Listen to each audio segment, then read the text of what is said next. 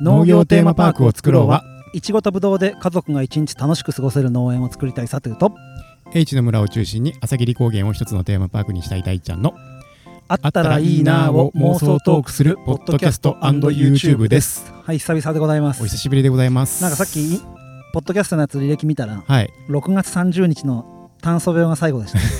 ね 今今日が9月のそう12 12ですね。い2ヶ月半ぶり。2ヶ月半ぶり。ということで今日はあの当富士山ぶどうランドに、はい。えー来ていただいたお客様も多分見てくださってる可能性があるのでですね、ポッドキャストの説明をしておきますが、はい。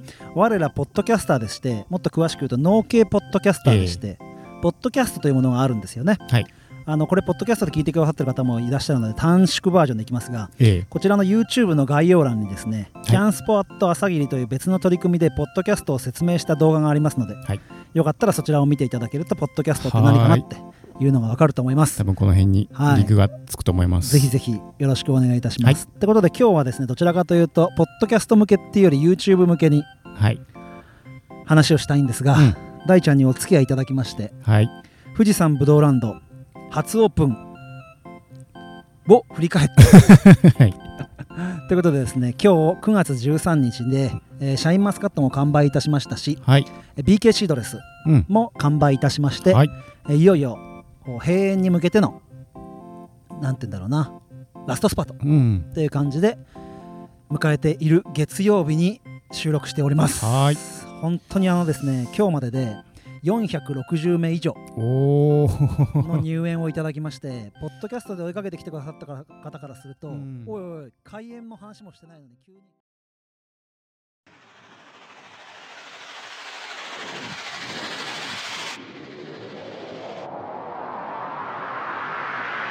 Five, four, three, two, one, zero.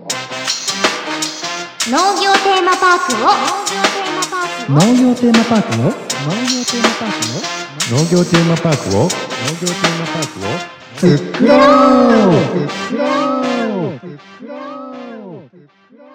う農業テーマパークを作ろう。迎えている月曜日に収録しております。はい。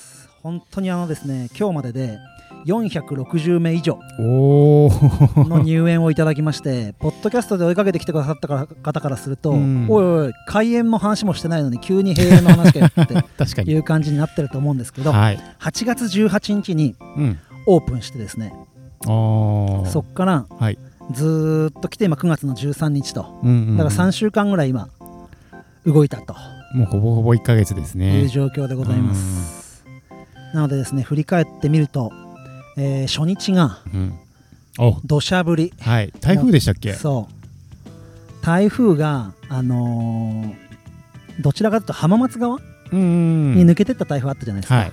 あの時が初日だったんですよ、うんうんうん。あ違う違うわ。違う違う違う。レセプションが台風だったの、レセプションが台風？そう。あのーレセプションっていうのはあの従業員のオペレーションの練習とか僕の対応のために練習するプレオープンみたいな感じなんですけど、はいはいはい。あのレセプションオープンを8月の13とかに予予定してて、はい。早めにできてる BK シードレスと、うん。もしあったらピオーネとシャインマスカットも早いのがあったら、うんうんうん。販売しながら練習してみようって形で予定してたんですよ。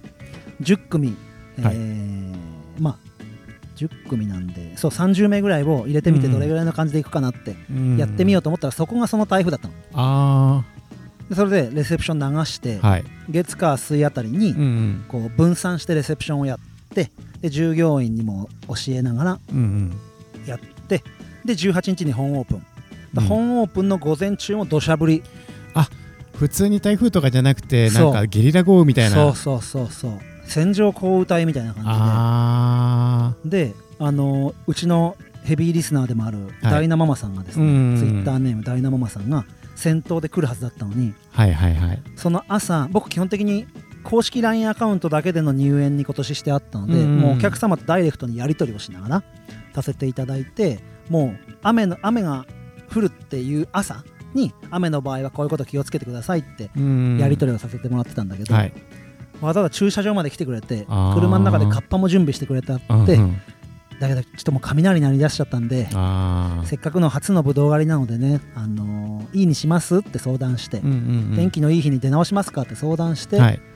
えー全部午前中の組はキャンセル。うん。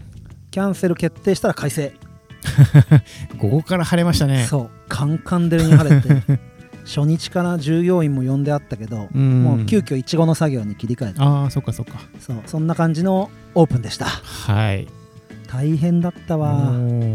バタバタでしたね。そう。でその時ちょうどあの大ちゃんにも言ってあったスノーピークのテントはい。を準備してあったから、もうこのテントの中に全部レジを避難したりしてああ済んだけどこれなかったらねこう地面滝みたいな感じで ぐじょぐじょだしうんうんうん。モグラ穴もあるもんでさはいはいはい。ボコボコ沈むみたいな感じで。ああそうそんな感じの中だったんで、うん。テント用意しといてマジ良かったわ。もう雨はへっちゃらでした？へっちゃら。おお余裕対応としては。うんうんうん。で下も水流れてきても全然大丈夫だし、ん。まあそんな中のオープンでしたわ。で最初はねあの大ちゃんにもつ逐一このオープンしながらの流れは LINE でやり取りしてたじゃん、うん。LINE 公式の登録も想像以上に伸びて300登録ぐらいだったんですよ。開園そうですね。した瞬間うは、ん。本当は200ぐらいでオープンできればいいと思ってたんだけど、うん。もうグイグイグイグイいって300ぐらい行ってくれて、うんうんでオープンしたはいいけどやっぱり木曜日はまあ20人いかないぐらいでうん。うん予定 LINE 予定数がね、はいはいはい。で金曜日もポツポツって感じで。うん。で土日迎えたはいいけど、まあ、言っても多い時間帯でここに3組ぐらいだから10人ぐらい。で、まあ、パラパラパラパラ来るような感じだったのね、1周目は。うんうん。でありがたいことにその僕今年オープンの仕方としてはい。とにかく未熟な農園ですってことを正直に伝えることをやる、はい。だから今年のミッションがとにかく富士宮でブドウができるんだってことを信用してもらうことがまず一つ目のミッションと、はい。でそのために富士山ブドウランドを知っていただくのが2つ目のミッションだと思って動いてたもんで。まあどういうレベルのブドウかってことは先にブドウ狩りに入る前にお伝えしてそこでまあクイズやらせてもらって、うんうんどういう房を取ったら酸が抜けてやすいかとかうん。うん粒の房の中でどっから食べた方が美味しいよとかっていう話をしながら、ブドウのこと詳しくなってもらって正直買ってか買ってかなくても大丈夫ですよって。うんうんあの未熟な農園ということで中入ってブドウ見たはいいけどやっぱり皮はないってしてもいいよっていうことをお話しさせてもらってやらせてもらったらはい。逆にそれが良かったみたい、へえうん。しっかり説明してくれて誰一人としてうん。ああいう説明があるブドウ園ですよってことは伝えてないの事前に。LINE 公式でも全くそんなこと言ってないから、はいなので来てみてそんな話を聞いて、うん。ああよかった楽しかったって言ってくださるお客さんが多くてうん。本当に良かったなって感うんうんじなんですけど、うん大ちゃんも実際体験してみてどうでした？ブドウ狩り、ぶどう狩りねうん。そう僕はある程度ねこの番組でいろいろぶどうのことはねうん。知識で知ってましたけど一緒に僕が来た時はお母さんとあと妹連れてきたんですけどうん、もうあの二人がもう全然ねぶどうのこと知らないんで、ねね。どこどこを食べたらいいんだろうとか、うん。どの房がい甘いんだろうってそれを聞いた上でぶどう狩りするとやっぱ見るところが違いますね。そう僕だから言ったら岡山に大塚ぶどう園の大塚さんとうんうん。視察に行かせてもらった時に、はい。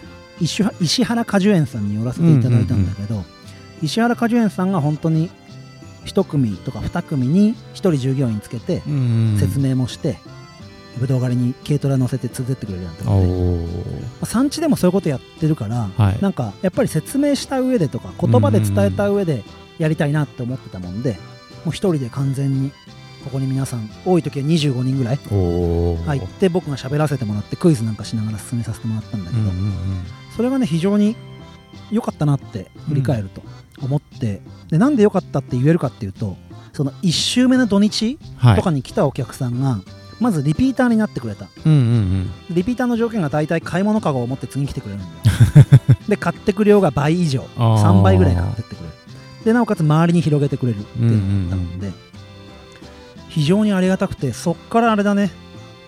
えっと幼稚園の LINE グループで見たとか習い事の LINE グループで来たとかイインスタグラムで見たとか、うんうんうん、ツイッターで見たとか、うん、来た人のレビューだよね要は。ああ感想を見て来てくれる人がすごい増えたの。で次の週は土日合計で200名。そこの土日が全入園数の5分の3ぐらい持ってってるうんうから、んうん。2週目の土日だよね。半分弱。そう18192021が確か土日だったから、うん2728ぐらいの土日うん。が半分いかないぐらいあ半分いかないぐらいか5分の2か。5分の2ぐらいの人数入った、へお昼ご飯食べれなかったの。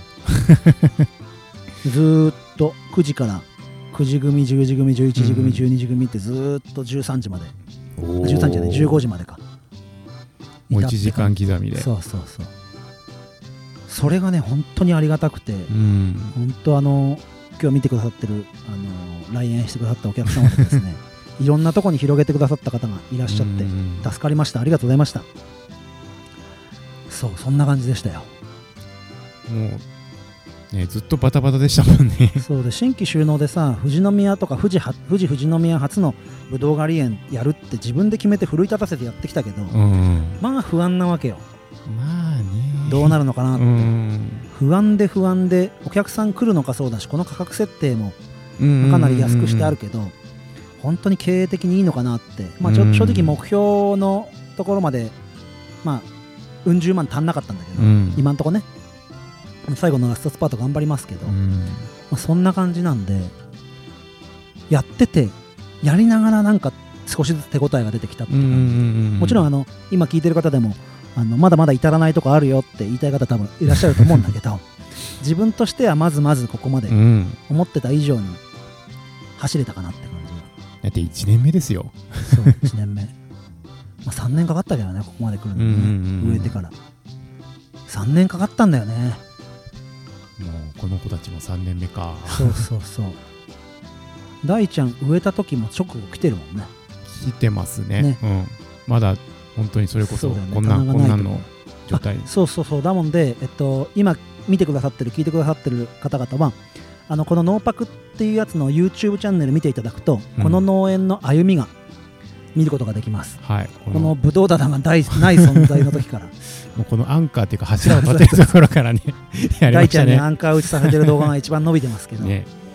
あのー、本当ブドウ棚を作るところから見ていただけるので、皆さんが今年食べていただいたブドウがどんな形で歩んできて皆さんのお口に入って今体とな体となっているか？うん。皆さんの体の一部になってますけど。っはい。ていうのが全部見れると思いますので、うん。よかったらあのゆっくりでいいんで遡って見ていただけると、はい。また来年への楽しみになるんじゃないかなっていうふうに思います、でえっと今2週目まで話したじゃん。はい。そしたらねやっぱ3週目ぐらいから、えっと LINE 公式でしか予約取ってないもんで、あえっと、最初にいたのがね近くの人だと思うんだけど車で来てお父さんが、今からぶどう狩りできるかい？って来たんだよあねでその時従業員が対応してくれて、うんえっとまあ、正直予約制制なんですよっつって、うん若干門前払いみたいな感じになっちゃって、はい。従業員にはそそういうふうにはしないでって、僕の名刺渡したりして丁寧に説明して次来てもらえるようにしたいからっていう感じでしてそんな感じでポツポツポツポツその SNS とか使ってないし LINE もやってないんだけど、うん。ぶどう狩りに来たいって方がもう人づてでそ聞いて飛び切りできたっていう。うそうそうそう。とか遠くから見てなんか旗出てんぞみたいなあ感じとか。うん。だけどまあとにかく僕今年ぶどう狩りに来てくれるお客様用のぶどうをとにかく残したかあったので、うんうんまあ、本当はねバーンってオープンしちゃって、うん。うんあの従業員も置いといてうん。太っ腹な感じでドーンっていてもらって人件費も払ってね、うんうんうん。やればいいんだけど、まあ、そうも1年目から言ってられないので。まあ予予約取って人が多い時には従業員最大2人いてもらってうんうんレジ回してもらったり受付やってもらったり。お客さんの応対もやってもらったりしたんですけど基本はもう7割8割は僕1人で。そうですよね。説明とかはもう一人ですもんね。そう。説明は1人、まあ、レジとか受付以外はほぼ僕うんって感じでやらせてもらって、まあ2週目ぐらいからそういう感じで予約ないけど認知が広がってきた感じで、うんうんまあ、名刺渡させてもらって LINE 公式で。ゴルフ帰りに寄った人がへえ次の日かな？おと次の日ぐらいにもう予約してきてくれて。まあよければ今すぐ予約してくれればそのまま次のグループで入れますよみたいなう感じでん。言ってるんだけど大体1回帰って次次の人がまたその後に予約してきてくれる感じが多かったかな。うん。そんな感じのが増えてきた。大ちゃんが来た頃そのかんその頃だったと思うそうですね。僕来たの多分ね9月入ってからうん。ですよね。社員がギリだった、うんんそうだね。なので9月入ってオープン2週間ぐらいでもう社員はなくなっちゃってた、うんうんうんそうそう。まあだからなんだろう。僕の研修先の僕と一緒にブドウを始めた会長からするとはい。いやお前さんとは感覚が違うわって言 どういう意味で？僕みたいな売り方は絶対しないの。ああ要は山梨さんと並べられても買ってもらえるブドウをうん。追求しすぎてる結果はい。まだブドウ販売してなくて。ああでも僕は逆に今こういう状況でこういうブドウです。うんうんうん至らない部分もあるかもしれませんけどよかったら買ってってくださいね、うんうんうんでも腹の中全部見せてうんうんうん。売るみたいな形なんだけど、まあ、やっぱザ農家からするとうん。そういう売り方は、まあ、いいもん作ってなんぼみたいな。で僕だってそうだよ。うん僕だっていいもん作ってなんぼなんだけど、うん。伝え方？表現の仕方がやっぱねそれぞれ戦い方があるんだなってのはすごい思んまあ、自分の納得できるものじゃないと売れないみたいな。そう。だから研修先の方にも来てもらって、うん。僕の姿見てもらったんだけど、い、はいやお前さんのやり方はできないわって だからそれぞれこういろんなやり方があっていいんだろうけど、うんうんまあ、この今年のやり方は、まあ、僕らしかったかなってうんうんうん。いう感じがするのでまあ良かったかなってうん。うん思いますがどうなんでしょう。まあ大ちゃんに言うとねもう十分でしょう。二重丸ですよしか言わないけどね、うん、まあね1年目でこんだけできればもう文句なしですよ。あとは売り上げですな。やそうですねっぱちょっと腰引けちゃったんだよね。うーんあでも本当にねあのおかげさまでたくさんの方に来ていただいて LINE 公式やってるおかげでダイレクトでやり取りができるの。お客さんんと生の感想を聞けてはい。例えば大きいのと小さいの買ってったけど小さい方が美味しかったとか、うんうん。えっと、色が真っ黒なのがピオーネだと思ってたけど、うん。その色が紫でも今まで買ってたブドウよりも全然甘いし、うん味ってこういうもんなんですねとかうんう、んうん。若木だからこういう味なんですねとかいろいろな声いただいたもんで多分山梨で僕が同じことやってたら周りの地域の人から言われたりとかすると思うんだけどあんなブドウ売りやがってみたいなあるかもしれないんだけどこれはこれで楽しんでもらえた何かがあったんじゃないかなと思うのでそういう意味でも自信になったうんうんうん。皆さんの声が。はいまだまだ今日見てくださった方でここからあのブドウの感想とか撮った写真とか送っていただければ来年への活力になりますし、うんあの従業員のこと褒めてくださった方もいてえー、あのスタッフとの会話が楽しみで行ってますみたいな。その方ね3回リピートしてくれた。本当にありがたい。3回。もう1ヶ月も毎週来てるよ毎週来てる毎週来てる。そう。でもう一回来ようとしてたからね。もう一回かな今シーズンって言いながら帰ってってくれたからそう毎週富士山ブドウランドだよなんて言いながらへ帰ってくださって。そうありがたいですようん。本当に。そういう方たちのおかげでなんだろう来年への肥料もガツって自信持ってやっていけるし、ーうんうん。来年あの従業員もモチベーション高くうん。うん1年いろんな作業やってくれると思いますし、そうですね。やっぱ実際にねお客さんに商品が手渡ってる瞬間見るってなるとね、うん。今から終わっね収穫終わってから追肥とかね、冷声とかするだろうからその作業もちょっとね身が入る感じしますよね。もう礼声を入れるんですけどね、うん。お礼声って言って「はいお疲れさん。いい実出してくれてありがとね」って9月にまくうん。肥料のこと礼声って言うんですけど、まあ、そんなんもやっていきますわ。うん。あと嬉しかったのがですね、はい。ポッドキャストを通じて来てくださった方が、まあ、10名いかないぐらいいらっしゃいました、はいはいはい。まずあの東京千葉から農系ポッドキャスターが来てくれてですね。はいはいはいはいってことともちろん別でやってる富士山号のメンバー全員来てくれました。旧メンバーは来てませんけど、はい。今のメンバーね。うんうん。は来てくれました、うん。なのでまたそっちの方で富富士山ぶどうランドに行ってみた団を撮ろうと思いますけど、はい、富士山号の方ではい。ね。そうですね。223号と書いて富士山号という番組別でも、はい。複数メンバーでやってますので、うん。よかったらそちらも聞いてください。あとお客さんでもね土砂降りの中姪っ子さんを連れてきた甥っ子さんか、はい甥っ子さんを連れてきた方でノーパクを聞いてたノーパクを聞いてた。富士山号は知らなかった そのパターンも珍しいですよね。すごいなと思ってうん。であと昨日来たお客さんでノーパクもキャンスポも、うん。富士山号も聞いてるよっていうお客さん、はいはいはい。わざわざもう LINE で予約した時から PS 追伸、えーポッドキャスト聞いてます ありがたいなーと思ってうんうんうん。そうそういうお客さんもいてくださってありがたかったです、ねこの活動も全然無駄じゃないですね、本当に。いや本当ですよなのでこれを聞いてこれを見て YouTube から H の村にお客さんが 流れてい流れてくれればね。僕のシャインマスカットもありがとうございましたいえいえいえ。素敵に使っていただいて大好評でした。そんなそんな好評だった？好評でしたよ。ら小さめの粒がどうしても若木だと出るもので、うんうんそれを大ちゃんのところで、はい。あのソフトクリームのサンデサンデーですね。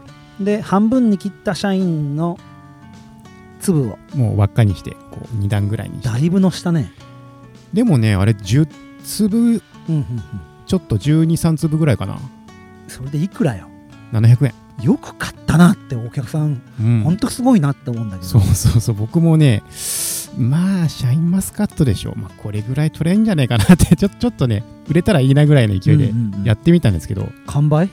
や、完売まではいかなかったですけどうん、うんでも、その、ぶどう狩り行ったじゃないですか。う。ん。うんちょっと途中足りなくて、そのぶどう使って、なんで今余ってる分は、そのぶどう狩りで買った分の、まあ自家消費もしちゃった部分もあるってことですね、い、やありがとうございました、えーそう。常連さんがね買ってうん。今週だったのかな、昨日一昨日か来て、でこれいつまでやる？っつって。すいません今週で終わりなんですっつったらえーっつって、ありがとうございます、うん。まあ、だ大体どなただかっていうのはもう僕もツイッターとかで 分かっているのでありがたいんですけど。あとあれです。ルーツフルーツという僕が大好きなバーではい。うちのシャインマスカットとうん。ピオーネを、えー潰してカクテルにしていただいてますので。僕2週連続行きましたけど めちゃくちゃうまいんでお近くの方ははぜひルーツフルーツの方もご利用いただければと。うんうんあともし皆さんのお友達でですねさっきもあのケーキ屋さんあがいらっしゃってピオーネ買って行ったんですけどももし富士宮さんのぶどうを使いたいって方がいましたら、あうん。えー、と僕の方にご連絡いただければあのーはい。来年のお話とかうん今年も少しピオーネまだ残ってますので、うん。お話できますしまた別の僕の研修先のぶどうなんかもおすすめすることもできますので声かけていただければなはい。というふうに思っております、はい。い、やーまだまだ喋り足りませんがうん。この後もプツプツあの段階を追ってポッドキャストの方では、はい。まあ、YouTube はこれで終わろうと思うんですけど、うん。ポッドキャストの方で詳しくなんだろう。お金の話とか。ああもう一からうん、ちょっとミスした話とか。一件ねやっぱ LINE のやり取り失敗しちゃってね、うんうんはい、ちょっと後悔した部分があるんですけど、はい。まあ、そんなところの話とか。うんはい。これからの話とか。うんうん。あと大ちゃんとここで何やるとかね。そうですね。今こんな話構想してますみたいなところはお話ししていこうと思いますので、とりあえずまずは2022初オープン、はい。えー来てくださったお客様をが見てくれるだろうっていうことで、うん。YouTube の方とポッドキャストの方で配信させていただきました、はい。本当に今年はありがとうございました。ありがとうございました。あと少しピオーナありますんでこれ見ていらっしゃるようであれば、まあ、こはいれ閉園通知で出すので、もうないですけどまた来年ね。期待していただければとうん。思います、はい。ありがとうございました。ありがとうございました。じゃあね。バイバイ。バイバイ。富士山シャインマスカットいちご。富士山のふもとに農業テーマパークを作るぞ。ただのブドウ狩りじゃない。農業と楽しさを融合させるんだ。サトゥさんテーマパークには絶対欠けてはならないものがあります。そうキャラクターです。みんなに愛されるキャラクター。もうすでに用意してあります。こちらです。却下だ。美味しい、楽しい、あったかい。富士山ぶどうランド2022年8月オープンだよ。来てね来てね来てね。